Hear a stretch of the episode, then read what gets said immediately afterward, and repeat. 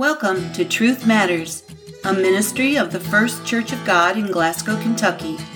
Truth Matters believes in the words in Acts 2:47 that proclaim, "The Lord adds to his church daily such as should be saved." We believe in the great commission Christ gave before returning to the Father, and we obey his command in Matthew 28:19 to go and make disciples of all men. Now join us as Pastor Terry Ames gives today's message. I hear so many times when there's calamities in this world and or things happen to people, what kind of God is this that you worship? All these bad things happening all the time. What kind of God would let people go to hell? What kind of God would, would punish people? What kind of God would allow this thing to happen? Earthquakes, famine, tsunamis. What kind of God, we get asked all the time. This morning, I'm going to tell you what type of God he, he is. He is a God that loves you enough and so completely that he would send his only begotten Son to this earth and let him take human form to be the sacrifice for our sins. He loves you enough that he says, I want you to spend eternity with me. I want you to spend heaven with me. I want you to be with me forever. That is the type of God that he is. But he didn't just show up one day. He didn't just show up 2,000 years ago. Since the fall in the Garden of Eden, he has been prophesied and proclaimed. And this morning, our text is going to come, I'm going to read the entire chapter of Isaiah 53 to you. Why is that important? It's one of the greatest prophecies of Christ coming. It is also a chapter, whether you know it or not, is banned by the rabbis for their people to read. It is the banned book of the Torah, the banned chapter. I believe it's banned by them because they see the truth that Christ did come 2,000 years ago. There's no temple to be remade. It's already happened. The Christ has already did the sacrifice. No more sacrifices need to be made. But let's read what it says in Isaiah 53. We call it the suffering Christ chapter. And it starts, it says, Who has believed our message? And to whom has the arm of the Lord been revealed? For he grew up before him like a tender shoot, and like a root out of parched ground. He has no stately form or majesty that we should look upon him, nor appearance that we should be attracted to him. He was despised and forsaken of men, a man of sorrows and acquainted with grief. And like one from whom men hide their face, he was despised, and we did not esteem him. Surely our griefs he bore, he himself bore, and our sorrows he carried. Yet we ourselves esteemed him stricken, smitten of God, and afflicted. He was pierced through for our transgressions. He was crushed for our iniquities. The chastening of our well-being fell upon him. And by his scourging we are healed. The, the uh, King James Version says, you hear it many times, by his stripes we are healed. All of us like sheep have gone astray. Each of us has turned to his own way. But the Lord has caused the iniquity of us all to fall on him. He was oppressed and he was afflicted. He did not open his mouth like a lamb that is led to the slaughter, and like a sheep that is silent before its shearers. He did not open his mouth. By oppression and judgment he was taken away. And as for his generation who considered that he was cut off out of the land of the living, for the transgression of my people to whom the stroke was due, his grave was assigned with wicked men Yet he was with a rich man in his death, because he had done no violence, nor was there any deceit in his mouth. But the Lord was pleased to crush him, putting him to grief. If he would render himself as a guilt offering, he will see his offspring. He will prolong his days, and the good pleasure of the Lord will prosper in his hand. As a result of the anguish of his soul, he will see it and be satisfied. By his knowledge, the righteous one, my servant, will justify the many as he will bear their iniquities. Therefore I will allot him a portion with the great, and he will divide the booty with the strong, because he poured out himself to death and was numbered with the transgressors, yet he himself bore the sin of many and interceded for the transgressors. Let's go to the Lord in prayer. Our Heavenly Father, as we celebrate your risen Son this morning. Jesus, as we look towards you as our cornerstone, as the light that is shining as the one that hung on that cross but is now ascended into heaven. The job is finished, Lord. You have given it over to us to preach and to teach and to bring your word. Dear Lord, let nothing come out of me that is not from you. Dear Lord, put your Holy Spirit upon this message this day. Open hearts to receive this message of joy. And Lord, let us remember what kind of God you are in this message today. In the name of Jesus Christ, our Lord, I pray. Amen. What kind of God is this? We just read it. He is a God that knows you're a sinner, but loves you anyway and wants you to have fellowship with Him. But there are conditions. His grace is free. His mercy is free, but it's only free because He paid the price. But He does require to do you one thing. It's not universal. It's to come to Him. It's to come to Him, repent of your sins and say, yes, your Lord, I believe. So what kind of God is this? Well, 2 Peter 3 9 says, The Lord is not slow about his promise, as some count slowness, but is patient toward you, not willing for any to perish, but for all to come to repentance.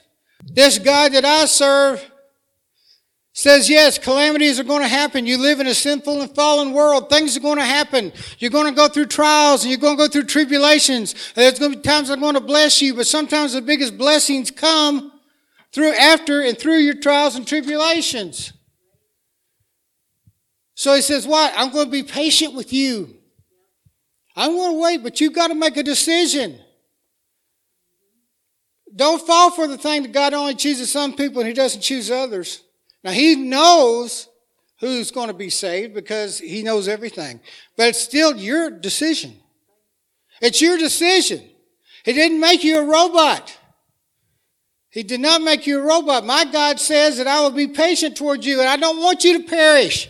So what did I do? I sent my only begotten son so you didn't have to for that sacrifice. Because if not, it would be you hanging on that cross. It would be you punished for your sins. Well, as John 3.16 says, my God says, For God so loved the world that he gave his only begotten son, so that everyone who believes in him will not perish but have eternal life. Everyone, it doesn't matter if you're black, white, red, purple, green, doesn't matter if you're Jewish, it doesn't matter if you're Gentile, it doesn't matter if you're Greek, it doesn't matter if you're, you're African, if it doesn't matter if you're, it doesn't matter. He's not a respecter of person. See, I don't care what they're trying to teach now. They're trying to separate the races again, which is seg- segregation. We're all one race. We're the human race. Why is it that we want to try to separate ourselves with the melatonin count in our body? Probably said it wrong. I said melatonin. That's what puts you to sleep. But anyway. Yeah, the pigment. That's the devil, folks. That's the devil working every day. We have to, we have to rise above it and look at each other as somebody that comes from God and that everyone has a chance to be saved if we just open our hearts to Him. And we have to keep planting the seeds. We can't just give up and say, oh, this sinful world, oh, the devil's running wild, oh, I'm afraid to go out. No. We have to continue what it is that Christ gave us to do. That is to spread the gospel of Jesus Christ. What kind of God is this? 1 John 4, 9 and 10 says, By this the love of God was revealed in us, that God has sent his only Son into the world, that we may live through him. And this is love. Not that we loved God, but that he loved us and sent his son to be the propitiation for our sins. That means to be the stand-in for our sins. See, nobody loves God at first. I, I, people can say what nobody loves God at first. People that about 90, percent of your Christians would tell you, I never thought about God except occasionally. I, I really didn't care. It wasn't nothing on my radar. It wasn't, wasn't anything I thought of. But he thought about you all the time. And he was there the whole time. But when we come to know Jesus and come to, to love Jesus, we come to, to love and understand who God is and the Holy Spirit is, the triune God. It is an amazing thing that happens to your heart. It is a total, it's almost like a reconstruction. It's like the Holy Spirit gets in there and just starts rearranging stuff and he throws out the bad stuff and starts putting in the good stuff. Now, does it happen overnight? No. I won't tell you. some people it does. And some people got so much luggage, baggage in their life that he knows that it's going to take slow sifting to get that out for you not to faint along the way. Sometimes he lets you continue on in just something a little longer that may not be good for you. But when he says it's time to put it up, it's time to put it up. For me, that was smoking. For somebody else, could be something else. Because he's always got a reason. But slowly and surely, he will continue cleaning you up. That's just the way God works. That's the kind of God I serve. It's not, God is a God of wrath, yes. God is a God of judgment, yes. I believe we're seeing some of that wrath and some of that judgments in this country right now. But here's something else. God is a God of love, and He would not have sent His Son. And we are to turn to Jesus. We are to turn to Jesus. Nobody can go to the Father but through me, Jesus said. It's the kind of God I serve. See, His Son, Jesus, God made flesh at the miracle of His birth. Jesus was God made flesh. I know people don't understand that, and sometimes, and we're not going to understand everything until we get to heaven. The Bible says there are things that are mysteries, but I will tell you true, God was made flesh through Jesus Christ. And he now finishes that mission of love for us by his death, burial, and what we celebrate today is the resurrection. See, too many of us focus on that cross. Too many of us focus on him hanging on a cross and put in a tomb. It seems like some only focus on the death and burial. But there's a resurrection. That is the greatest miracle in history right there. That is what is trying to be glossed over today with pagan stuff and things that doesn't count. And, and every year it's more and more and more. And, and the true message of this day is less and less and less. That's the devil. But we should be talking more about the resurrection. But we seem to focus on that cross.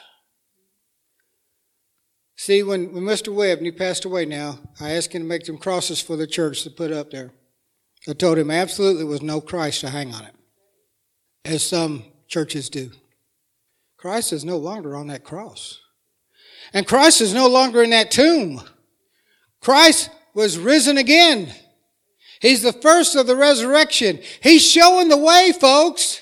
He's showing exactly, he's the example of what will happen to us. We will die, we will be buried, but then we will rise again in his glorious day. To be absent from the body is to be present with the Lord. That's our spirit. You read that in the Bible.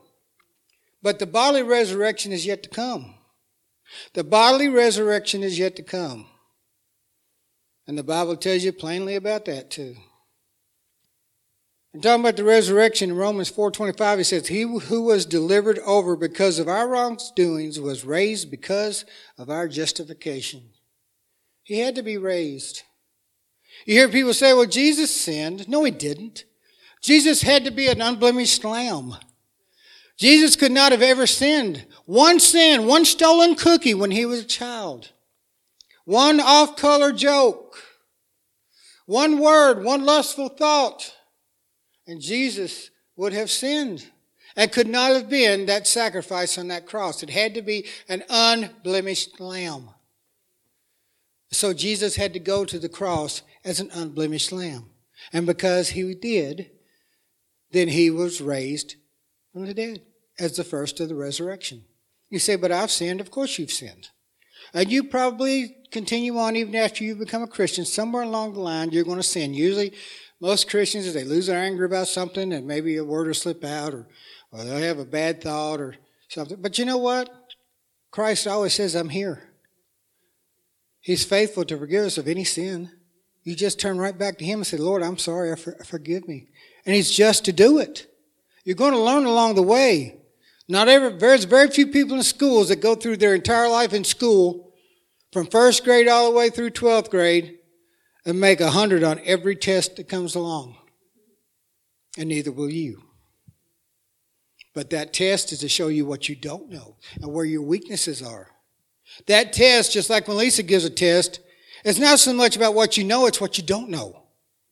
Or where your weaknesses are so you can help improve upon that. So when you get a trial and you, you do make a mistake or you do slip and you maybe say that bad word or something, you get mad at somebody in anger you just want to punch somebody in the nose. I know, I've been there. You have to remember, Lord, forgive me for being so angry. Forgive me for that thought because I failed that test, but next time, maybe I'll pass that test. Maybe I'll get a right check mark on there instead of an X. See that if you look at it that way, that's exactly what God is doing. And when He does that, let me tell you something. If you get you're Christian and you get put through trials and tribulations, and you go, What kind of God is this doing this to me? It's a loving God. And if you get chastised about something, doesn't every parent that loves their child chastise them at some time? They don't want to stick their hands on a hot stove. They don't want to run out in the traffic. They don't, don't want to pick up a snake that might bite them. They don't want to get close to the water because they can't swim. And then what they do, they, the parents have to chastise that child to show them to, not to do it anymore. See, God does that too. Because He loves you. And people say, oh, people's got the wrong idea about love nowadays. Mostly what people call love is just lust. I'm going to be honest about it. If it did, it wouldn't be so much divorce if that was that wasn't the case. People nowadays, they get to lusting after each other, so they'll go get married, and after three or four years, they get to thinking about somebody else, and there you go. I just don't love you no more. That's you didn't love them to begin with. The hormones were raging. Love is gentle, patient, kind, long suffering, I love my wife tremendously.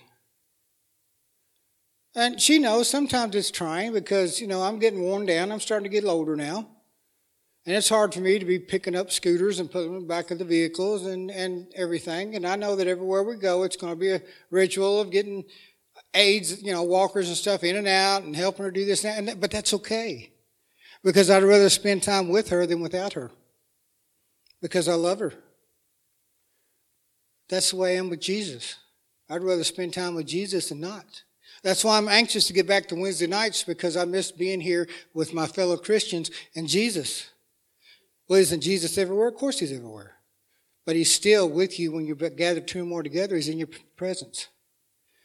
1 Peter 1 3 says, Blessed be the God and Father of our Lord Jesus Christ, who according to his great mercy has caused us to be born again to a living hope through the resurrection of Jesus Christ from the dead. That's our hope.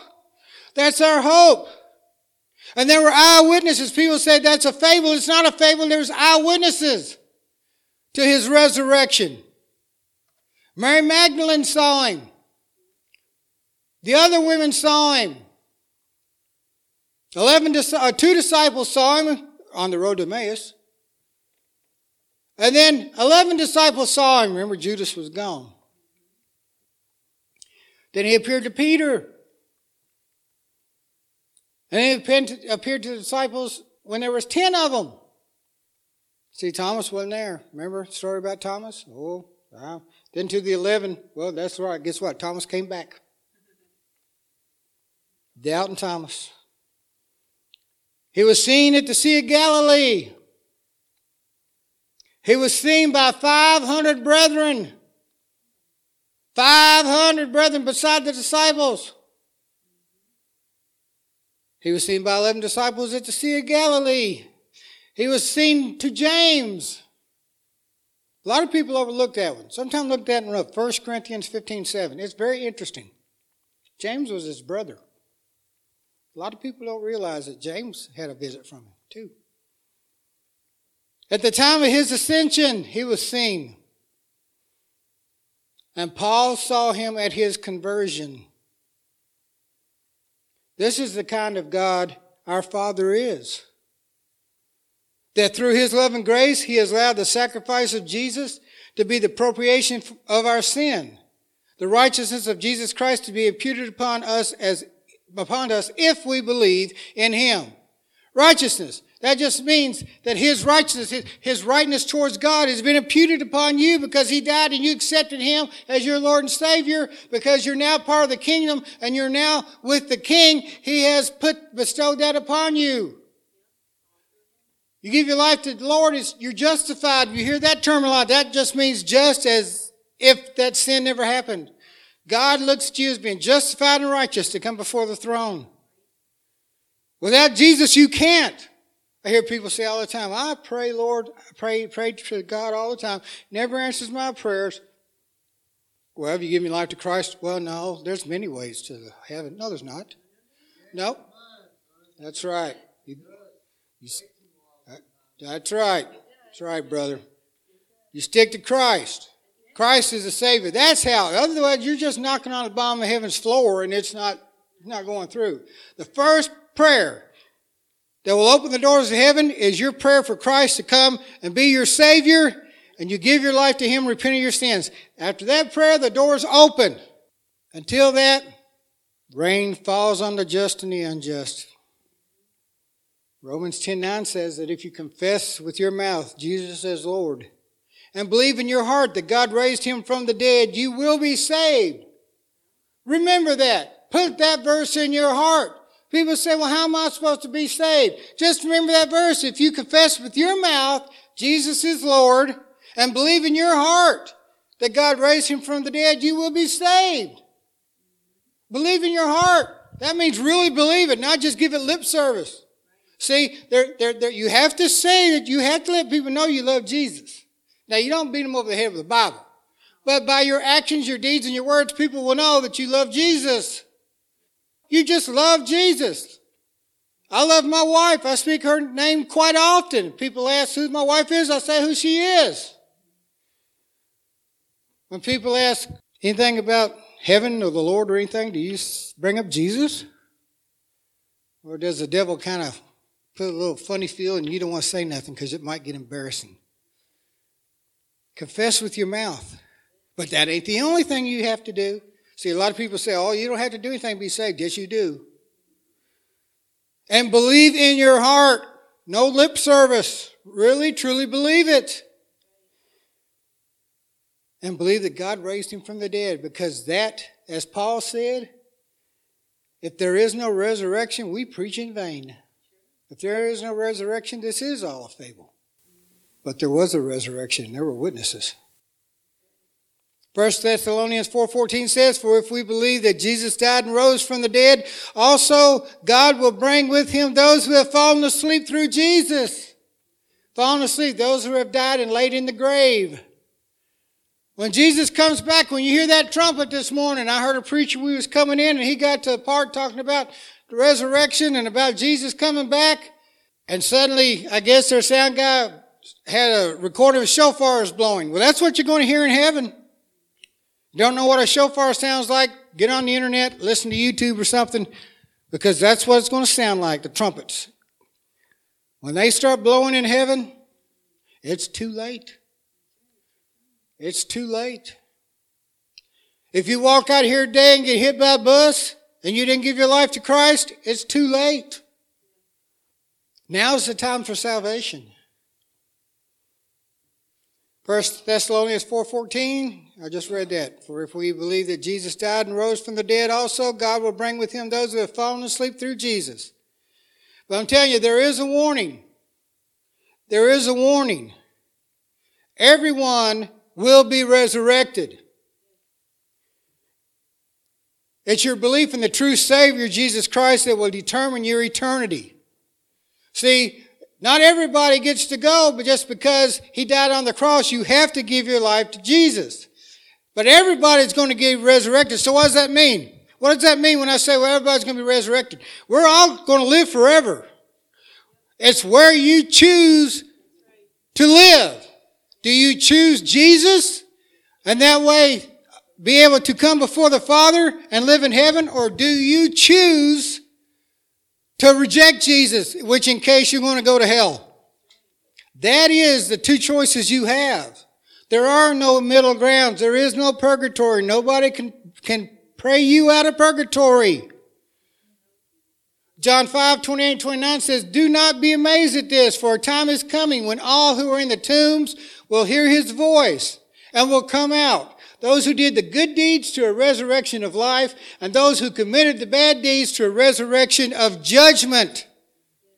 We're all going to come out of the grave, folks, if we're in the grave then. If we're not in the grave, we're all going to go up. There is no left behind. It says there is no left behind. You're going to go up, you're going to go before the judgment of God. And it's that judgment. It's that, that belief that you had and what you did in your life that's going to account for much. And your belief in Christ is the only thing that's going to save you from the burning fires of hell. Acts 24 15 says, having a hope in God, which these men cherish themselves, that there shall certainly be a resurrection of both the righteous and that wicked. Having a hope in God. How you have a hope in God? You have a hope in our God through Jesus Christ. Let me tell you, people misunderstand the whole thing about Jesus. See, throughout the Old Testament, people had a hard time relating about God because they couldn't see Him. The only people that ever saw Him was Moses, and Moses only saw His back. People didn't really see God. The Holy Spirit worked through them, but because mankind can't get through their head anything that they don't see, can't touch, can't feel, can't hear, God in His infinite wisdom became Jesus and put himself in a body so we could relate, we could touch, we could eat with him, we could hug him, we could talk to him, we could write down his words. And Jesus said, if you want to see the Father, look at me. For my and my Father are one. That's God. So when you hear people say Jesus never said he was, was God, yes, he did. Yes, he did. But it's hard for us to understand now because we got the Trinity idea. And the Trinity is true. But it's really hard for us to understand. Father, Son, Holy Spirit.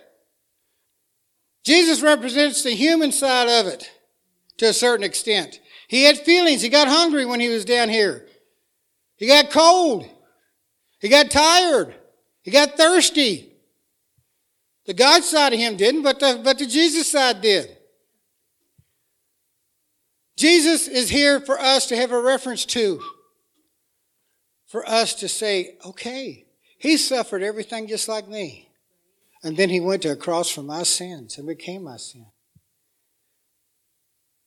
Martin Luther said, Our Lord has written the promise of resurrection, not in books alone, but in every leaf of springtime. Look around you all the pretty forsythia bushes and all the little flowers that pop up. Everything's being renewed, reborn. He's put it right in front of our eyes. God gives you a choice.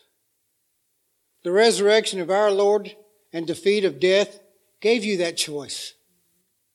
Without his death, burial, and resurrection, you would not have a choice because you could not keep the law. The law that was written by Moses, you couldn't keep it. Jews didn't, didn't, didn't follow it. And, and, I mean, the Greeks and the Jews couldn't follow it. They, they still kept messing up. And they would keep adding more and more, trying to make it better. He gave you that choice. His defeat of sin gave you that choice. Turn from sin and accept Jesus as your Lord and Savior. Because if you reject Him, you face judgment. And that's something none of us want. And none of, none of our family, we don't want any of our family to face that. We don't want any of our loved ones. We don't want our neighbor. We don't even want our enemies to face that. John, John Stott said, We live and die. Christ died and lived. Think about that. We live and we die. But then Christ died and lived. And through his life, through his sacrifice, we can live too. You hear people talking about eternal death, it's just going to hell. That's separation from God. That's a death in its own right, just being separated from God. You're not oblivious. You're aware. You're aware. So don't just think, well, I just, and please don't ever sit there and think, well, I'm, I just go to hell and have a party and drink some beer with my friends. I hear that stuff all the time. I was like, no, you won't. Won't be anything down there. Besides that, you won't have time to think about your friends because your torment is going to be too bad. See, you brought it upon yourself. If you've heard the word, and you've heard the word this morning, you brought it upon yourself if you don't. Listen to the words of the Lord. But I'm going to also reiterate, He is a loving God. That's why He sent His Son. He loved you enough to do that because He knew what was going to happen. See, heaven was, heaven, I mean, hell was not made for man. It was made for the devils and the, the demons that turned from God and followed the devil. But because of that and because our fall now, we're going to have to go there too. And we'll live forever there. Unless we realize how much God loved us. And how much God says, I'll give you a sacrifice. My son will be that sacrifice. Turn to him. And to me, that's the kind of God he is. Loving, kind, and patient. He waited a long time and put up a lot of junk for me. He waited and was so patient with me that I should be going to hell. Without Jesus Christ, I know for sure I'm going to hell if it wasn't for Jesus Christ. But he was patient. But he lets you decide. And I pray you choose wisely. Christ lives so that you may live.